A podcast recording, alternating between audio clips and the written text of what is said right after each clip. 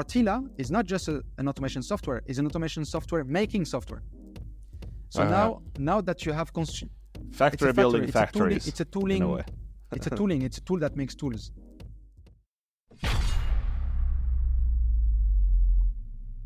You know, it's our pleasure to have you here. Uh, so welcome. Thanks, Mikael, and thanks for So thanks for having me here. Yes.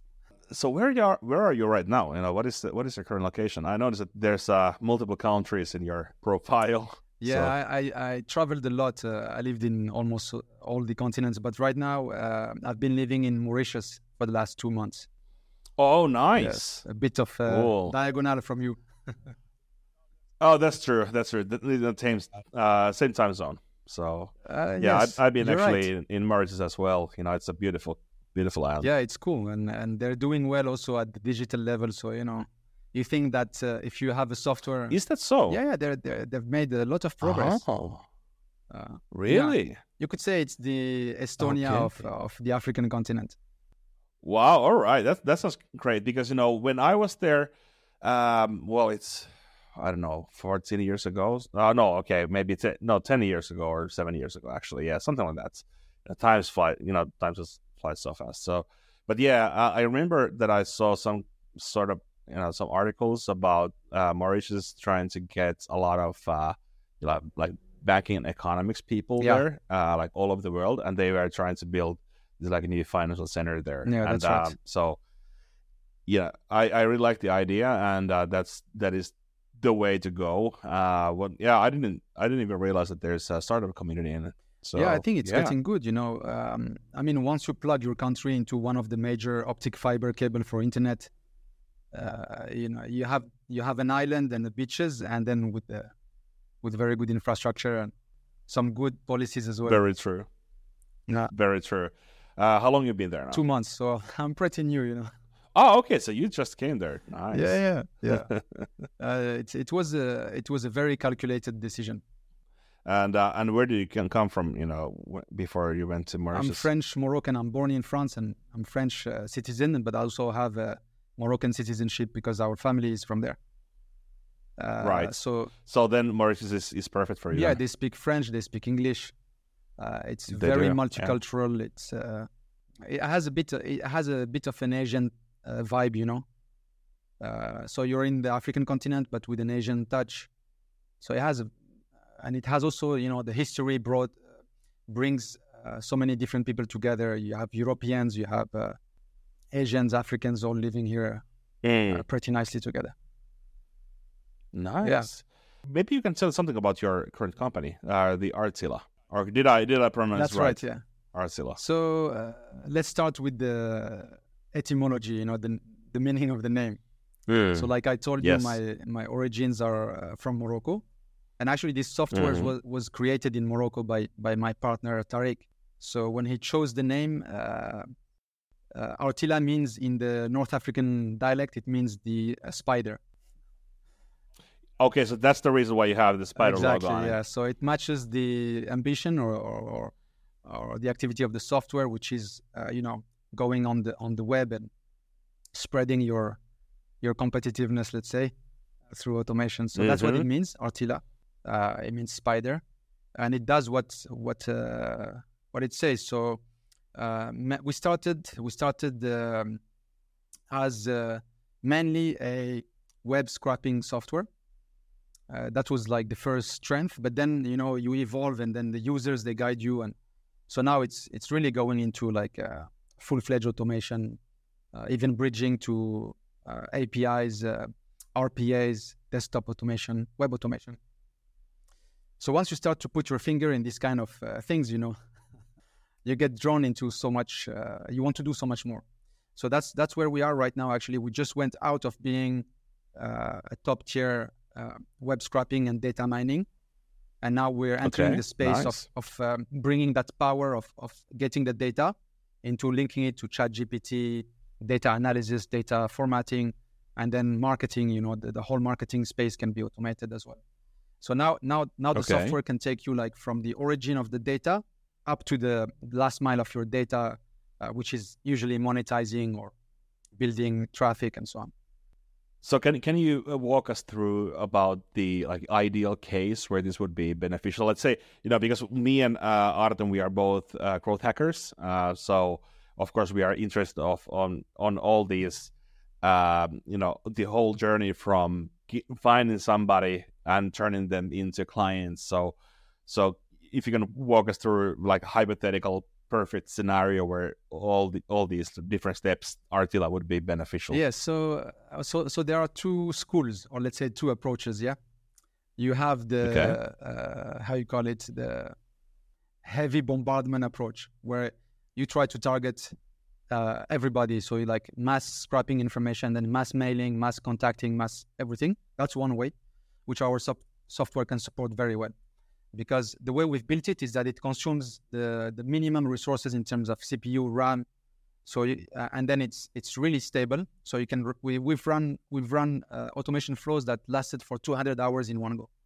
So 200 hours it was running and collecting like hundred thousands uh, data data sets rows. So so for that part it's it's good, but I think the scenario where it could be more interested interesting for your case is that we now have this capacity where you can spot the intent and then activate your automation. So you could set up RTILA okay. to look at, at certain influencers who talk about your industry.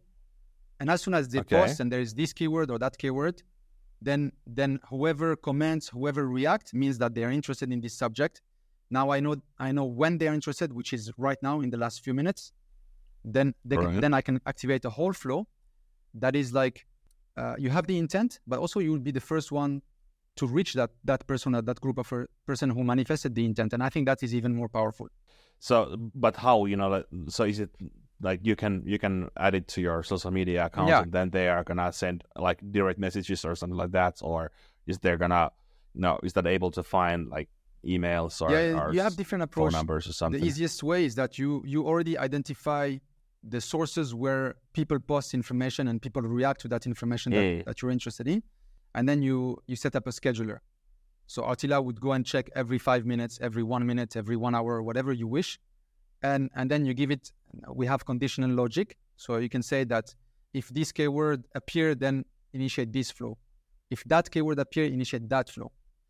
And then you build your logic and then you just let it and it will be like surveilling that that space uh, and then pinpoint because you know you can as soon as somebody comments, you can do like um, uh, you can send the message of that person to ChatGPT and get like what's what's the main ID behind they want to buy, they want more information. You know, you can fine tune it, and then depending on the ChatGPT classification of that message, then you can also initiate a different flow.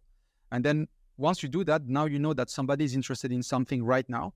And you can be super customized in terms of your approach to that individual or that company.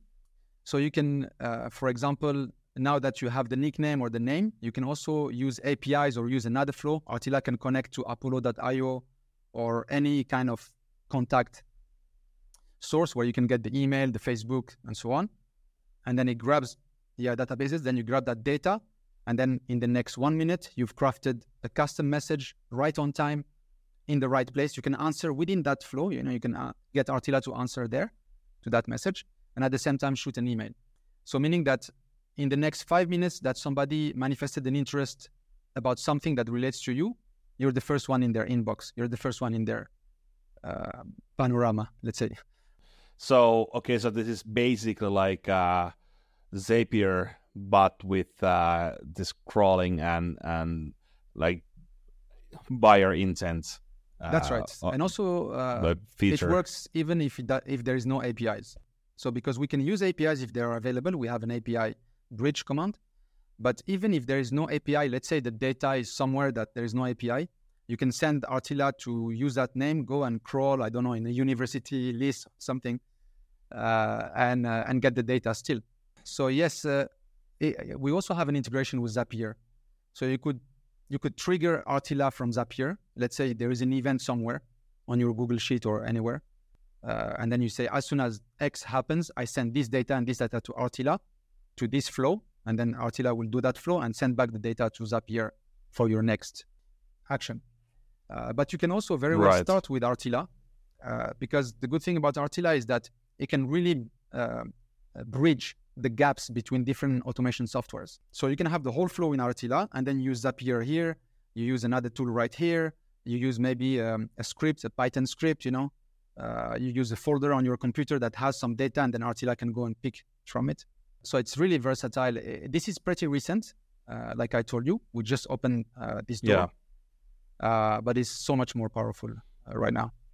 Yeah, because I went I went through the uh, you had a RTILA in uh, AppSumo yes. for quite some time, and uh, I went through the reviews. By the way, you had uh, like excellent re- reviews. It was like four point five yes. out of five, so it was a really good one. And and um, a lot of people were talking about the the scraper uh, possibility, what you can do that's with right. that one.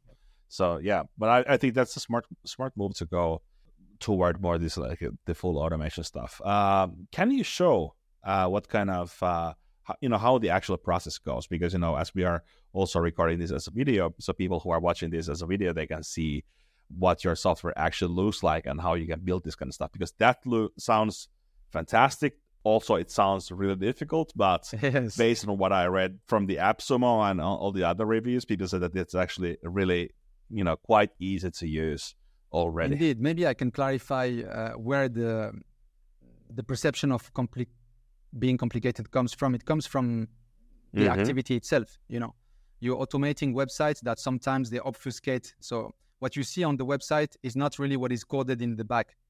So there's so many subterfuge and techniques to to block people from automation. so that creates like uh, sometimes uh, expectations that not, are not aligned with the level of uh, effort that you need to do. But then the return on investment, that's what is important. If I put one hour on RTILA, I know for sure I'm going to get 10 times more out of it. That is what is important. So no matter where the level is of difficulty, I will get my return on investment. And I can show you something pretty simple that I think uh, can can express yeah, yeah. Uh, what I said. So just um, absolutely share the screen. Yeah, share the screen. And it's actually a real case that we just got yesterday. So it was a request from a uh, client that was just asking a question: Can RTILA help with uh, getting an order from uh, Squarespace and then copying the data and then getting the order fulfilled in another system called Ingram Spark, which doesn't have API. You know, there is no plugin, no API. So I did it in like half an hour, and I can show you uh, if I inspect the code. It took me more time to actually create the account on Squarespace and uh, and on Ingram than than doing the flow. So so where where RTILA sometimes looks uh, very different is that you see here we build stuff in a vertical way, in a nested vertical way. Uh, when the other software they they build like a horizontal cascading approach, which is uh, much more pleasant visually speaking. Uh, but in terms of logic and and, and power, uh, we think that this this gives more um, granular control. Uh, and so what you can see here is that I organize my flows into folders, and and then I can collapse and uncollapse my folders. So the first thing, for example, that I had to do right here is let's log into the two websites. So if I open here the login to Ingram, I use the command called go to URL. I put the login page and I can click on the run command and it's going to go to this page, this uh, login page. Yeah. And then you give it, and then I give it a bit of wait time. I say wait 10 seconds that everything comes up, which is now the case. And then I used a populate command, which is very easy to add. You just uh, click on new command, and then you would go and search for populate, and then you click and insert. Yeah, but I've already done it for now. So I use like very basic commands uh, where, where I say that you're gonna populate my email into this field, and this field is using this CSS uh, locator. Yeah. So we have a point and click where you can click here and then select this field, and then it will populate the CSS locator for you. So that's that's the basic of it, how it works. Uh, and then it clicks on on login. So sorry, it goes and populate the password after the email, and then it's gonna click on the login button right here, and then we wait a little bit, yeah, and then we click on accept uh, all cookies. You know, a few things that can help, and that that will log us in into the uh, Ingram, and then I have another folder here is to log into Squarespace. So I do the same. I go to that URL, I populate the email field, I populate the password. So I will have to go to Squarespace login first. So you get the concept. And and I can clone, like when I do a first group, I can clone it and then I can reuse it and change uh, just the CSS locators and my data for the next website. So you can save time by cloning your. You see here the clone command. You can clone a whole group of of commands. So that's what I did here, uh, just like to stay brief, but but give you the principle.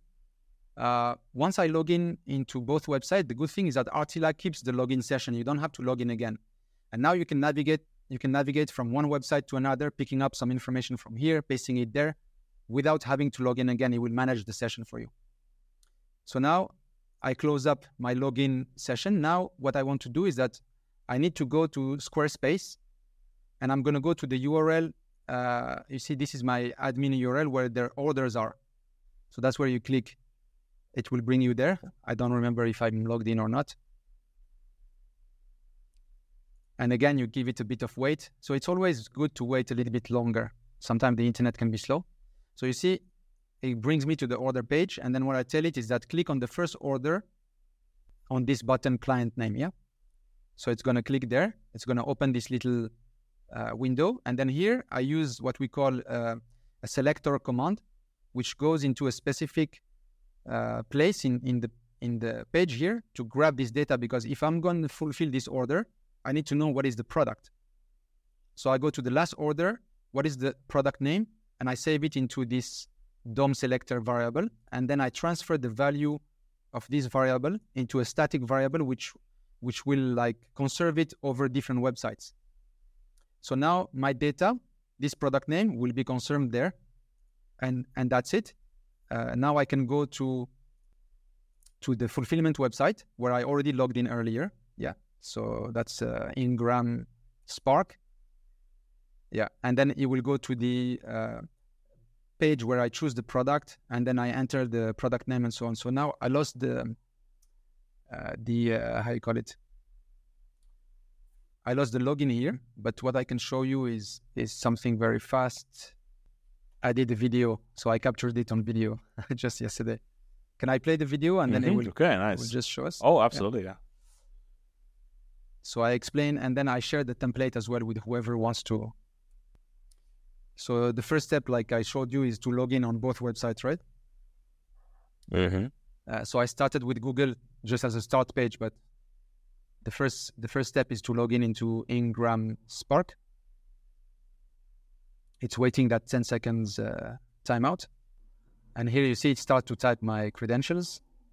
Oh, nice. Okay, so this is done by the this is bot. done by the bot and it's exactly like a human. It really looks like a human. That's true. So now I'm logged in. That's it for that first step. Now we're gonna go. It's gonna go to Squarespace and log me in into Squarespace. So this is still done uh, by yeah, the bots. Yeah, right now it's like your hands free. It's just, just wow. Yeah, th- because you know, I just wanted to confirm because this looks like It you are actually look, doing look, something mouse. here. Yeah, you see the mouse is stuck there. So the Yeah. bot is doing the job right now. It knows where to log in and where. So now we have logged in into both places. Now it goes back to the e-commerce website where the order is. So there it goes into uh, the last order. It opens it. It's going to get that retail ebook one, which is the product. And I did an alert command to show you that we're getting indeed the the right book name. You know. Mhm. So then you can click OK, and now it's gonna, it's gonna, it got the data, and of course you can add more data like the client address and so on, you know, to to to properly fulfill the order. But right now it's moving into Ingram Spark, and it's gonna enter that product name in the title field, and it's gonna search it. And because I don't have products on Ingram, Ingram Spark, I didn't go all the way but I just want to show you to see it's really that book that has been entered. And now uh, it's searching right here, but I don't have products. But you can see that I have inputted, I mean, the bot has inputted the last product of the last order. And just like it did so, it can select the item that you want to fulfill, and then you can paste the customer name, the customer address, the customer phone number, and then click fulfill. So so this was done in it took me like uh, of automation development it took me like half an hour but to create the accounts it took me also half an hour Yeah, that's true. And and so so this is this is perfect when you have tasks that require repetitive uh repeti- how you say repetitive uh continuous repetitive exactly uh you know manual work all the time. So you can just put these bots to do it for you, and then that's it. You can Yeah. just sit back and relax. I mean, there is, yeah, uh, you know, it's like we are in an age that if you don't automate, you're dead, uh, commercially speaking, uh, business wise, because uh, life is competitive. So if if you if you as a human you don't add value, the machines will will like annihilate you. You know. Uh, so Oh, so we have sure. we have like as business people as as even just as humans, like what is the added value that I can add so that I don't have to do repetitive things. If it's repetitive things, can I find a way to automate it? I mean, it's not only uh, about RTILA. Zapier is a fantastic example. There are so many other software. How can I release my human Uh. time to go and do a higher value input? And I would say that, uh, and that's also where we are going and where we are investing, is that the combination of automation with AI is like exponential four, not not times two. It's really an exponential um, competitiveness that you gain as a business. So, so you said yes, it's it's uh, appropriate for things that are repetitive, but actually it's also appropriate for other things as well. It doesn't necessarily uh, has to be repetitive. It can be analytical. So you're not going to spend four hours of human time to analyze the sentiment or analyze something. You're going to go and get RTILA to get that data, send it to ChatGPT, get the the intent and sentiment, and then do X and Y and Z without reading that that content. Uh, you can set up RTILA to send you alerts when things go wrong, which is very useful for a business. So you, so Oh, you yeah, can set up alarms that I don't know if my SEO, if my speech score on this website goes below, send me an email.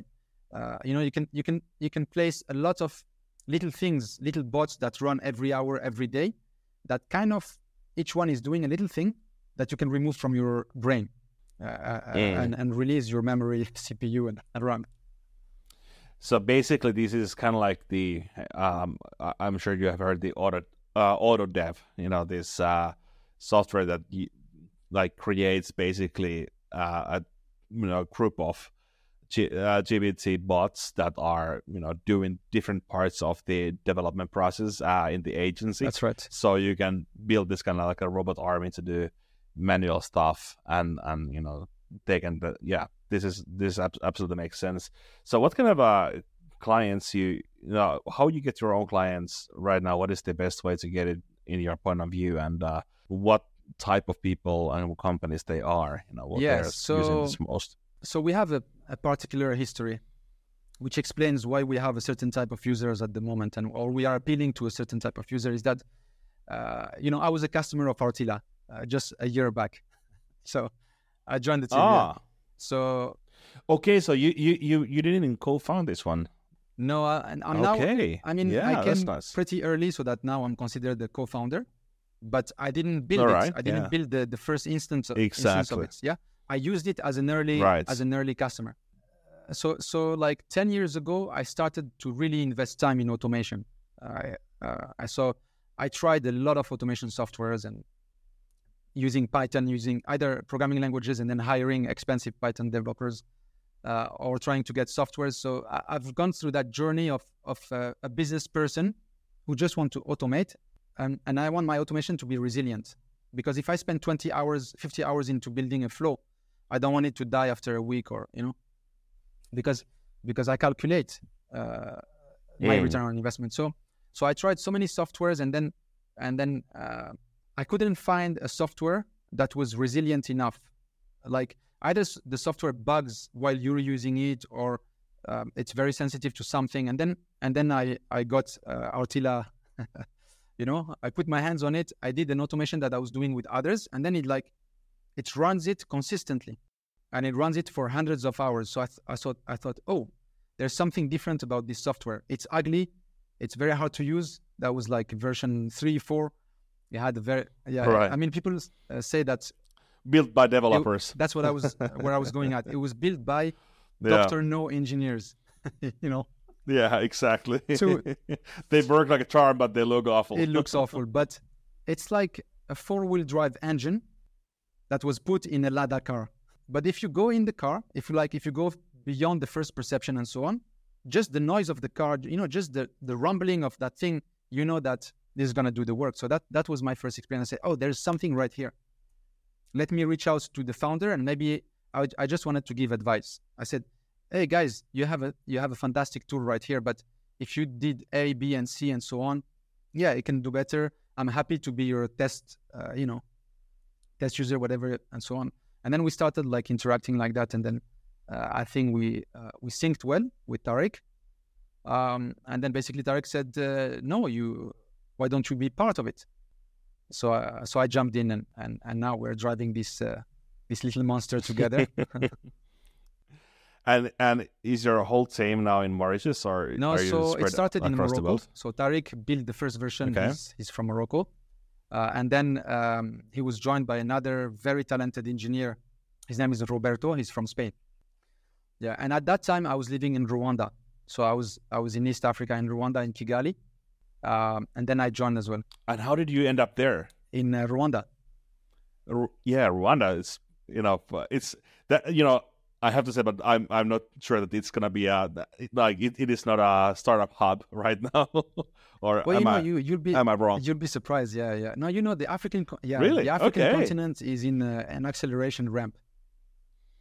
Yeah, yeah. it's really uh, like I don't. I, I noticed Nigeria is going. Nigeria, yeah, going of course. Nigeria has been always stuff. Yeah, yeah. Nigeria as an African country has always been preceding us with South Africa. But then, okay, but then you have yeah. Kenya, uh, which is pretty big in the software development industry. Oh, yeah? True. Uh, yes, you you have right. um. Rwanda, which is smaller but super active. Uh, so I, I was um, I was sent there. I was recruited by the German uh, Ministry of Cooperation to to go and and um, and build the national platform for the country for e-commerce. So that's how I landed there. All right. And in the process, you wow. know, when you build the national platform, you have so many vendors to deal with. It's it's a marketplace like an Amazon. It's called Rwanda Mart. So there was okay. no way that we can build something in an efficient way unless. And and what is the what is the user base for that? The user base service? is small and medium enterprises that have beautiful products in Rwanda, but they don't have the means, financial and technical, to put up an e-commerce website. So we built like a small right. Amazon, you know, that is owned by the country, owned by the community, mm. that has fulfillment, physical fulfillment of orders, payment integrated. You get your store, you get your blog, you know, and you just come take your photos and list them, and we teach you how to do. So, so that's what we've done, and and you know because uh, this is like uh, donors' money. This is the German people tax tax money who want to help the the Rwandans.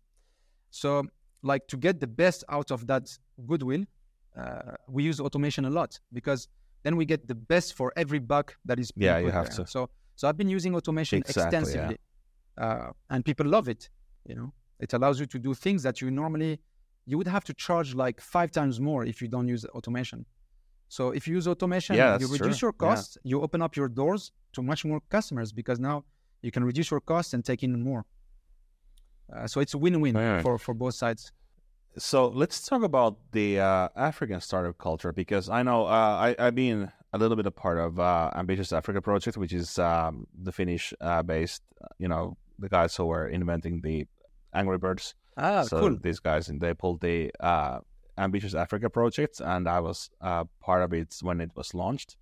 And that is that was the time when I was actually seeing that how much the you know different African nations are you know getting on board this all this like uh, very high tech stuff. So but but now that you've actually lived there and you know you've been cooperating with them what is your view um, now when you're when we're looking you know the next 10 years or so what is the future coming up there? And uh, and is it going to be the ai with you know that they are going to be excelling or what, what is the thing? Yeah, yeah it's it's a good question uh Mikael. Um, it's hard to say now but but like you can hear the, the sound of things coming up, yeah, uh, when you were there. So my experience, because uh, I've been to uh, a bunch of African countries, yeah. So so Yeah. like I've been a lot in West Africa, East Africa, and North Africa. So I would say that the the power of Africa, it's it is its youth, the young people. You have a lot of young people that have time, motivation, and hunger. So you have those together, and you have like little Superman everywhere. Uh, so what? So True. when you bring a technology, or if you bring an approach that is uh, in the in the front edge of of development. So if you bring AI right Mhm. now in Africa, you bring AI, they're gonna take it to a higher level than if you, for example, you had to set up a team. I, I'm just saying, like let's say I'm from France. So sometimes when you're in a developed country, you don't really realize the capital you have and the advantages you have, and you may like you may not be as hungry as a brother in Lagos, you know, or, Mm. or as a brother in in Cape Town or or or in uh, Kigali. Yeah. So so you have Right. those parameters, uh, and because also locally in in in the African countries you have much less other opportunities. You know, there's 50% unemployment. Uh, you know, we don't have the same. In, yeah, we don't have. They don't have the same industry that we have in the West, where you may find a job and so on. So the opportunities of making money are much smaller. Therefore, therefore, technology is even more important. So, and I think these these two parameters of having a base of youth who want to learn, who are dedicated, they put time, they put energy, they put commitment, and if you bring them just the right ingredients, you know, you're gonna get uh, a fantastic output. So, and this is expressed in our team because as soon as we started to to grow, uh, we got Honoré from Rwanda, who's our next engineer. He's our right now. He's doing fantastic jobs. He picked up RTILA in like very quickly, and he's a JavaScript, Node.js developer. So so you can you, you have those talents. They know like let's say the main programming languages, but they may not know the context in which they can be applied, and they can have a multiplying uh, effect because it, they point. don't have that experience. For example, in Rwanda, you don't have the Microsoft, you don't have Google. There is no big software that opens a branch there. So as a local developer, you're not going to get that exposure that if you were in the Bay. If you're in the Bay, you're going to maybe work with Facebook, work with Google, or with other yeah, you startups. got the yeah, you learn the good processes, the good practices, the frameworks. You come up after two, three years, you have a much better idea. That's that's not yet available in Africa. So in a way, project like yours, uh, a project like ours, when we when we were working with the German corporation, uh, is providing that environment and that sandbox where we can bring that additional knowledge. Uh, so, so I think that's where the future uh, is. Is that maybe Western companies they could be interested in building hybrid teams, you know, with local people from your area and then some others from different countries, and then like sharing the opportunity. But not only sharing the opportunity is that you also now have in your team people who have a different perspective of life. Um, so they may tell you, "Hey, Mohammed, that's not how you sell things in in Kenya or in Rwanda. Yeah, that's not the way things. Hey, wait, you think that works? It doesn't work because the internet here has microcuts. So you have to review all your proxying and networking. Oh, I didn't think about that. Now, when I optimize, That is it's so, so true. critical. Yeah. so you know, when we were optimizing our marketplace for Rwandan connections, guess what? It makes it ten times faster for Europeans and Americans because it's super optimized. You know. Oh, So- yeah, So those little gains, uh, I mean, on the on the long, uh, on the long run, they make sense. I just I, I just noticed that uh, Elon Musk just you know let, uh, tweeted that now the Starlink is now available in Rwanda and and Mauritius and I had to Google, but also Sierra Leone. Obviously, it's also yeah, you're right. I think at least in Rwanda, he was saying that you know now it's it's available there, so that is giving more it's huge. opportunities. It's huge. Yeah. More and more. Rwanda was the first, the So, first yeah. African country I think who got Starlink. Uh, I was there when when the news came in. Uh, it was, re- yeah, Oh, it was really? really refreshing. Uh, I think that's a, that's a smart move. it's funny how how it to you know all these big um, uh, these teleoperators and and those companies they've been like oh you know we've been trying to build this uh, coverage internet coverage to Africa and we, we they haven't been just able to do it and then just Elon comes and you know there we go No, but you know, it's it's, It's even nuts. more impressive because this is not a business decision. Like, like, Yeah. why would you Oh, go yeah. to a country that has eight million people who have no money? You, you you see the point. No no no company would go and do that because it's a it's a loss making adventure. So something else is guiding as well. Elon Musk maybe he he really wants to because also for him eh, for them it costs the same when because you're in low orbit whether you broadcast to Rwanda or Kenya, which is 10 times bigger, it's the same. You're sending in the signal anyway. So, so I think they have, they must have a kind of a business principle that let's democratize things.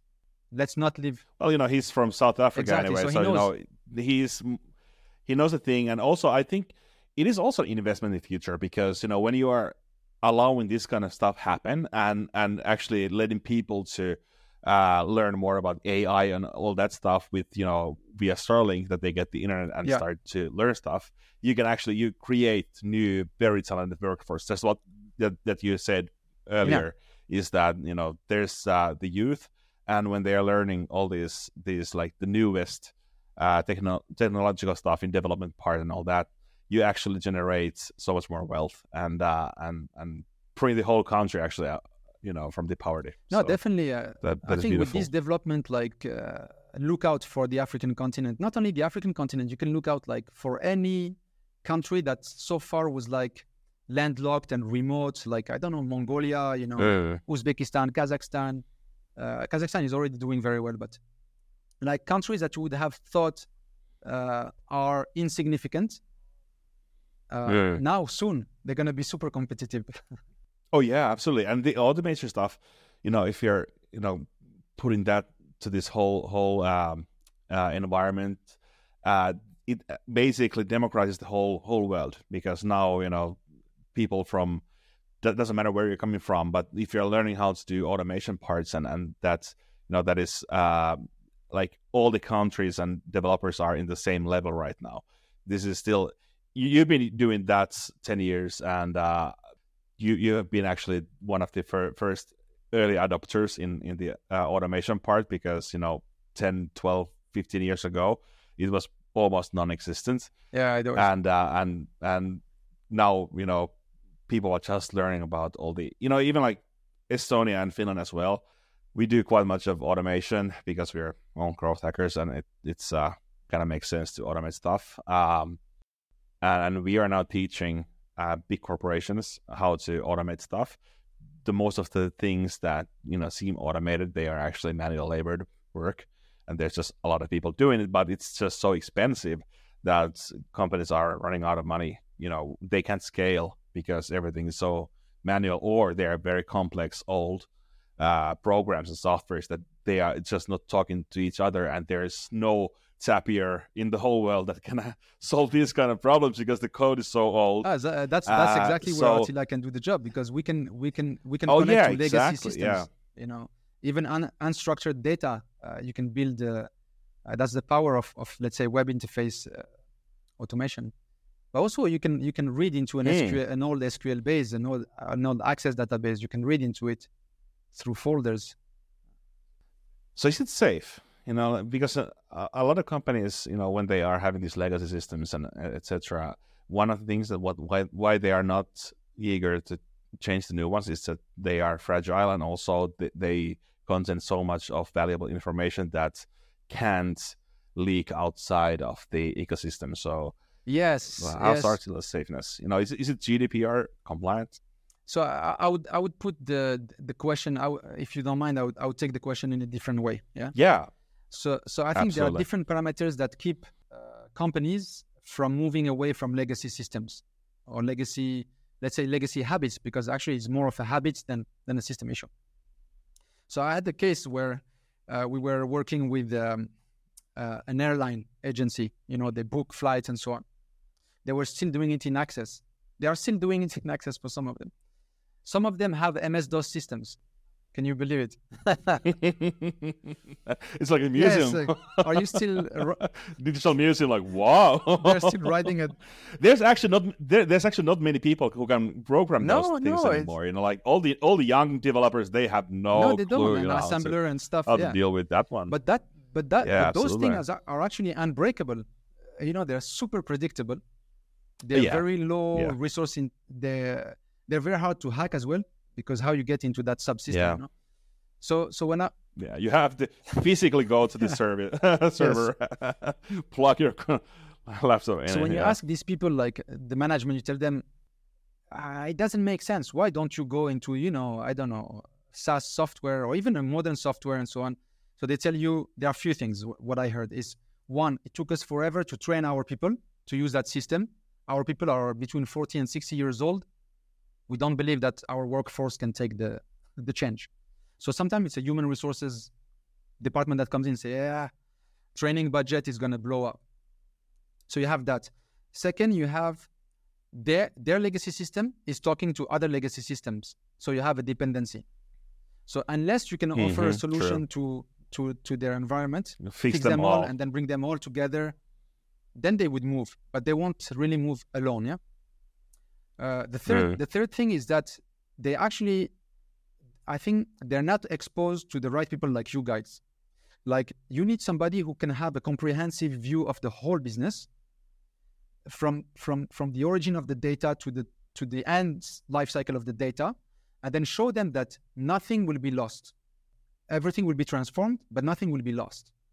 So whatever you have at, at as of today, whatever benchmark you're at in terms of security, speed, uh, productivity, it can only be better without compromising on security. So now, if somebody like you come and tell them, and we can use this tool and look what it does, and that tool and look what it does, and we can put this layer of security, you can run it on a disk drive, airtight, if you don't want to expose it to the internet. You know, you can show them those things that uh, that that you have the skills to bring them to that journey, and I think that's where they start to, you know, unlock their mind. And and GDPR and and privacy policy and uh, I think it's uh, in my experience, especially in the developing world, uh, it does more damage than it does good. I absolutely agree, hundred percent. It, I, I think it, it GDPR legislation has been the, it's going to be the biggest problem in in, you know, developing Europe to the ne- next level. It's just you know hinders everything, especially when we're talking about AI. Yeah, It's just nuts. Yeah, you can you can train good uh, AI when you are restricted from all the data. Also, it doesn't make sense. Like mechanically speaking, uh, the idea of the internet is that it dematerializes things and spreads them over the world. And you come with a policy that brings back localization of IP packets. Like it does. It's like you say, I want air to move. I want water to move in the air, but I want the drops of water in the air to stay on top of Germany and stay on top of the US. Then don't use air Yeah. as a medium. you know, use use a, a swimming pool or something. Now, the damage it does Yeah. in Africa is very worse than the case you said. Is that, yeah, Okay. it's very Yeah, bad. tell me I've more been about it. trying to. Uh, so before I moved to Rwanda, I was with the United Nations for five years in Geneva. Uh, so you know, our Uh, at least my responsibility in my department, we were about how can you benefit from digitization and boost your economy as a minister of Ministry of Commerce or as a country. So you go you go to certain countries and you tell them, okay, we are here to help you to benefit from e-commerce, digital, and say, yes, privacy policy. Huh? Like, don't you want to know the benefits and how you can im- say privacy policy, data localization? We want the data to stay in our country. Already the discussion is like is out Mm, you know, out of the and then you tell yeah. him what kind of data localization you want when you are using Gmail to send us the email, yeah, you know. yeah, exactly. But now you're not applying data localization uh, uh, as an individual, but you want to apply it to your entrepreneurs, your IT companies. Now they cannot use uh, Amazon Web Services, they cannot use Google powerful, you know, most of the best. Yeah, you can even basically you can even use Google Ana- Nothing. uh, Yeah. Analytics, and you can't use the you know if you want to take your Google fonts and you don't want to download can't. them locally, then that's a GDPR It's a problem, yeah. problem. so yeah, so now that is so so. so now they're shooting in the in their own foot because now they're blocking the youth from actually developing their potential because of the Yeah. data localization. and the only thing is that they don't want people to get spam email. That's It's a, it's actually what they still get. it's a different discussion. Uh, uh, it is, but that's that's the thing, you know. Yeah. Well, spam spam is like um I don't know. It's a it's an activity uh, that existed before internet. People will come into new into Yeah. your uh, box and throw magazines. It's a human That's true. activity. So unless you understand it Yeah. from a human perspective, like the spammer, if he does it, is because there is a return on investment and very little, uh, how you call it, fight back. So it's not the technology that creates that. It's it's a human endeavor. So making a policy that blocks a whole avenue of development because of spam, it just shows that there there is no real mature uh, knowledge of, of the subject. But it's coming up, you know, because they've done that in the last te- 10 years and then they realize why e-commerce doesn't work in my country because you're blocking all the doors. Yeah. And now they're starting to think, ah, wait, Yeah. wait, let's relax this. Let's relax this rule. Let's let them use AI. Uh, let's let them use Yeah. cryp- uh, blockchain because unfortunately developing countries when they saw blockchain and cryptocurrency coming in, they freak out. Mm. So what they do is that they forbid. But yeah, I mean, like that sounds like a, the positive thing, you know, for you know when you are able to learn this all these new uh, new technologies like blockchain and AI, you know. So they they blocked the countries blocked those. Really? Yeah. So so um, really, you have. I think you have to live in in a developing country to understand the the struggles. For example, yeah. uh, uh, for example, sure. when you if you grow up only like me in France or like you in Finland, you you never Yeah. notice that it's hard to get US dollars, it's hard to get euros because your currency is convertible. It doesn't really matter. Uh, but we're in we're in you are in an African country with an African currency. You have local money. You want to buy a Facebook ad for ten dollar. You cannot change your local money into that ten dollar, and Facebook is only accepting the US dollars. Now you can't access all this yeah, those are the things that you you never you think about when unless you're exposed yeah. it.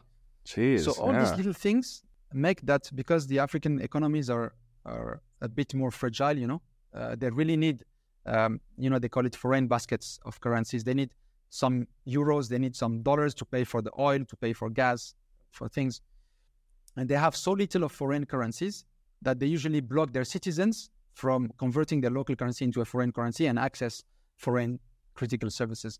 Sometimes they tax them. So let's say I'm, I'm a Rwandan company. I want to hire you in Finland or Mhm. in Estonia or whatever because you're the best at the best price. If- right. That is true. Yes. so I want to hire you. Okay, Mikael, I make a contract with you. When I'm going to hire you, because it's a foreign service provider, they impose a tax of 20%. Now you're making your people paying a premium on something that they could have had cheaper. Therefore, they will be less competitive. Because now I'm going to hire Mikael at plus 20%. My competitor is going to hire Mikael at the right price. Of course, he can do more with Mikael, you know? So sometimes these policies are really like hurting uh, the development. So so why why they do it like that? And So why they, they, they the- protect. The- why why they don't embrace the the It's fear. It's fear of running out of US dollar, running out of uh, foreign currency. Uh, it's fear of these Okay. people will move the money out of the country. We don't have so much money. You know, it's just fear. Uh, and unfortunately, that that's the first human reaction when you don't know something, you fear it. It's changing, but you know, like a first generation has to be sacrificed, has to do like an incredible amount of effort, make it, come back and say, look, I was not going to cheat you. Look how much jobs I created Mm. in Rwanda now. I created the 100 jobs. Had you let me move freely, maybe with plus two years, we would, we would be 200 in the team. just Yeah. more yeah So, so these guys, this like this 10x. first icebreaker generation, they're the one who will take the pain and, and hopefully they bring back the change. That's that's what we were doing. So, in your opinion, which countries right now in Africa are the most developed in this sense? Like they are embracing the the newest stuff and you know the AI and automation and and blockchain and etc. Which are the now the top countries for that? So I don't want to talk about South Africa because South Africa has always been ahead of, of the content of the continent. Yeah, we can Yeah. we can you know take so that Kenya, out Kenya has really jumped on the wagon. Uh, they've done it pretty well. You have uh, Ghana. Ghana, they're doing very well, especially at the payment processing level and so on. Okay. Um, you have um, Nigeria is is always going to be in the picture just with the sheer size of, of their economy. You have Egypt, that is a huge economy, uh, is going up very strongly. Morocco is actually catching up very well. Tunis- Tunisia was very good uh, until the recent years, unfortunately, but they were very competitive. Tunisia, So what happened there? uh, What democracy changed? came. Nah, It was supposed- okay. It was supposed to make things better, but it messed up the whole thing. You know, some people they just yeah, that happens sometimes. some people want a different or, or, or- a different mode of leadership works better with them. You know, it's it's just a human thing. So, unfortunately, it takes Mm. time to even understand the concept of democracy. You know?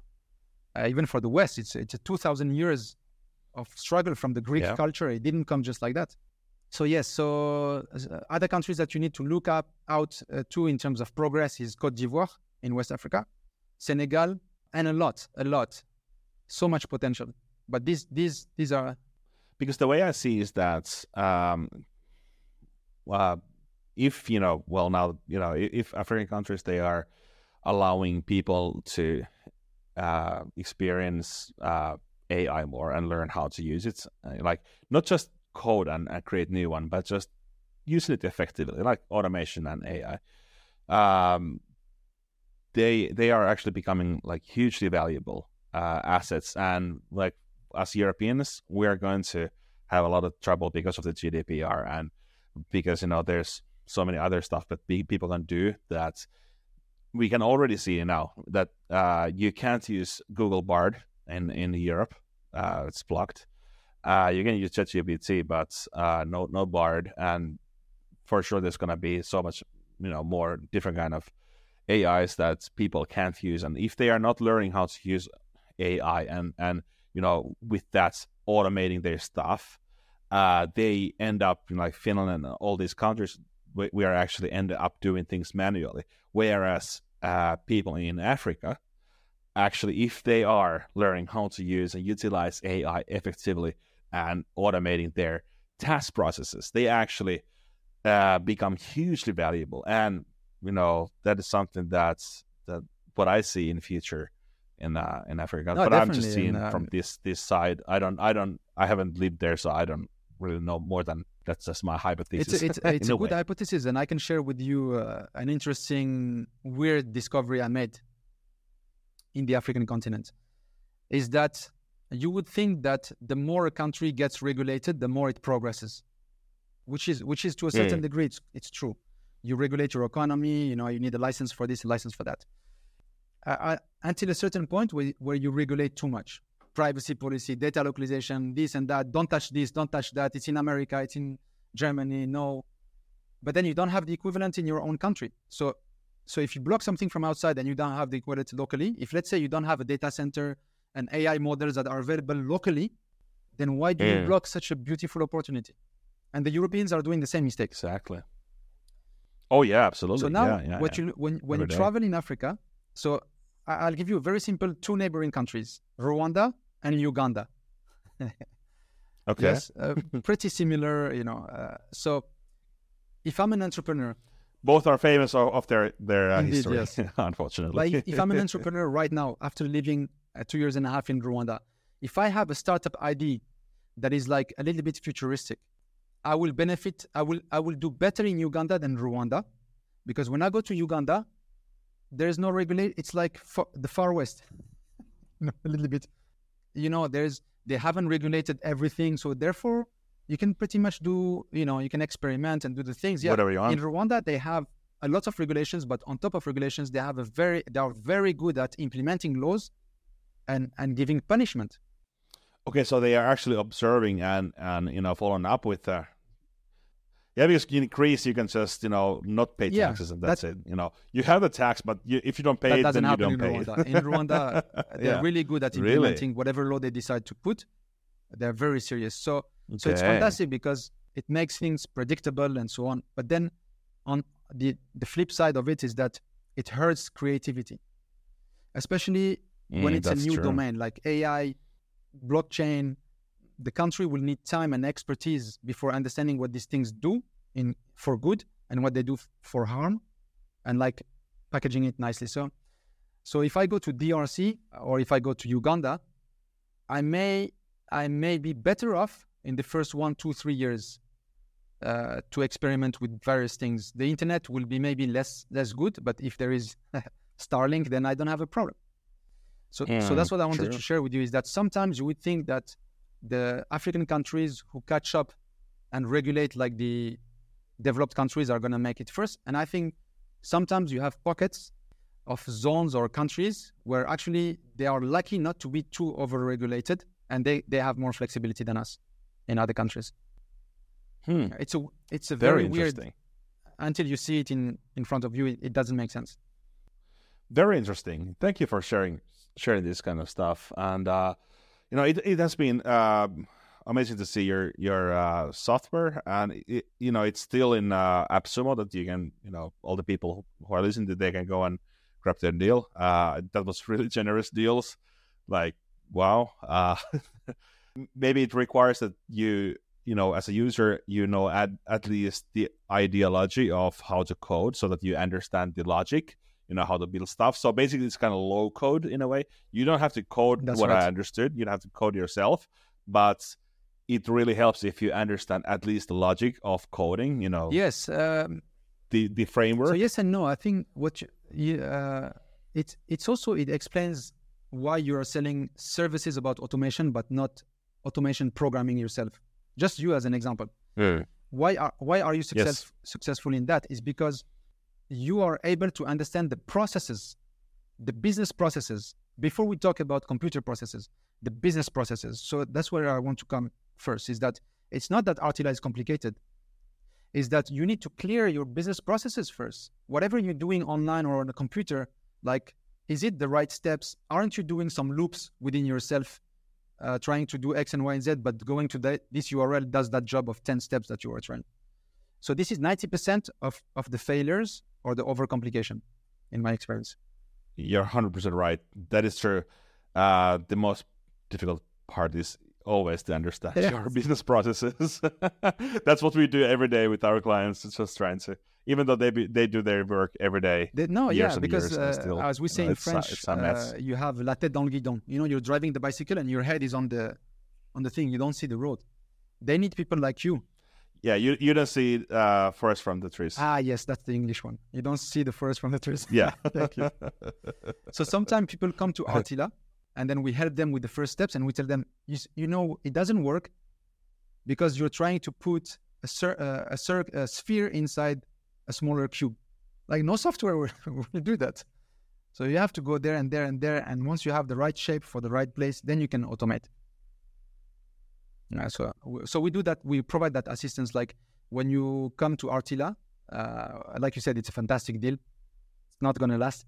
Uh, the first automation, we're in with the customer to be successful because that first automation pays dividend a lot. First, the person realizes that most of the optimizations in, is in their head. Then they realize that the tool will only do what you tell it to do. Therefore, you have to, to be sure of what you want and, and, and so on. So, so we do that just for that self realization. Once the people they realize that, their second automation is is much more fluid. They don't they don't call us That's so true. much and they figure it out themselves. So you do also like uh, actually helping your clients to achieve their goals. So that's that's a little different than compared I to so, the yeah. other companies. Uh, and that's you know, also where we try to be different in terms of a philosophy. Like, uh, so we're we're not here to just sell a software. First, we have to be honest with ourselves. All of us, we're here to make money. Like, why would you go and look at this unless your intention is to make money, convert time into money, either save time or make new time?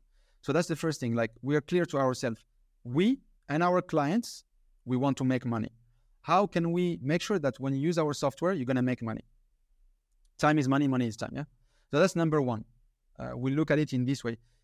The second differentiation is that again, thinking of monetization is that you, uh, Mikael, maybe when when you are working with a client, you're gonna spend 100 hours on developing a, a- an automation. Now you've you you've invested 100 hours. They pay you for that 100 hours. Now that client of yours, they paid 100 hours for an automation flow, and and that that's already good value, and they pay you. Now with RTILA, you can go next, second, third, fourth level. Is that you create the automation, you use it for yourself. Once you're happy, you compile it into a standalone software. We are almost the only one who do that uh, without charging. Mm, that's yeah. No other software does that. There was Win Automation that did it before for five hundred dollar per per compilation, five hundred dollar per compilation, or few hundred dollars. okay, that's Yeah. pretty. Yeah. And they stopped it altogether because they don't want you to create your own software. RTILA is not just a, an automation software; it's an automation software making software. So now, now that you have cons- it's factory building it's factories. It's a in a tooling. it's a tooling. It's a tool that makes tools. So now, when you think of that, Yeah. now that the, the bargain is even better, the value is even better. So let's say you deliver that automation, you, or you teach your client. Once you're good with that automation, or also you develop expertise around that automation. How about you turn it into a software or a SaaS and you sell it to your competitors and make money because you're already two years ahead.